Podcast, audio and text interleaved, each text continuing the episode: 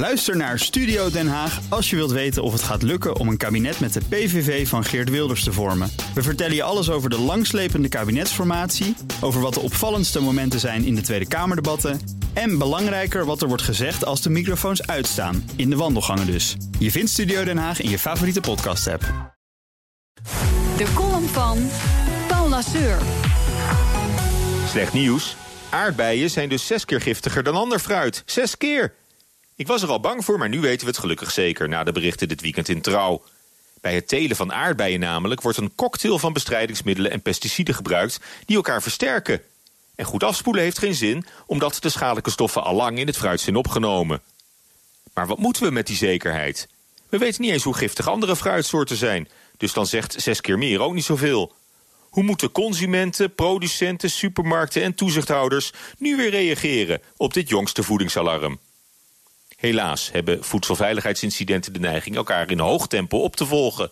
Je kon erop wachten na het fipronilschandaal en de eiercrisis van afgelopen zomer. De jacht op het nieuwe gifei was meteen geopend.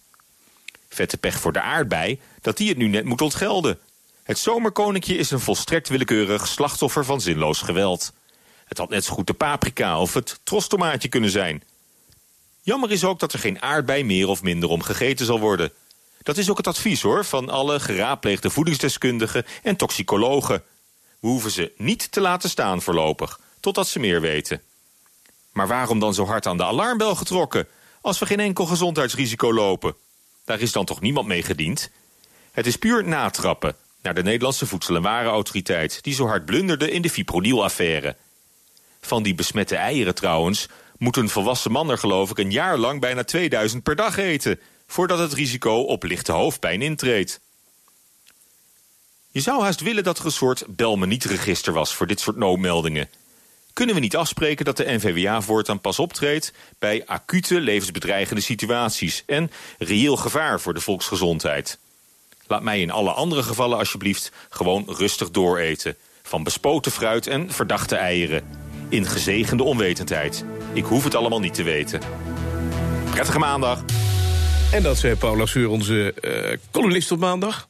En u kunt zijn column terugluisteren op bnr.nl en in de BNR-app.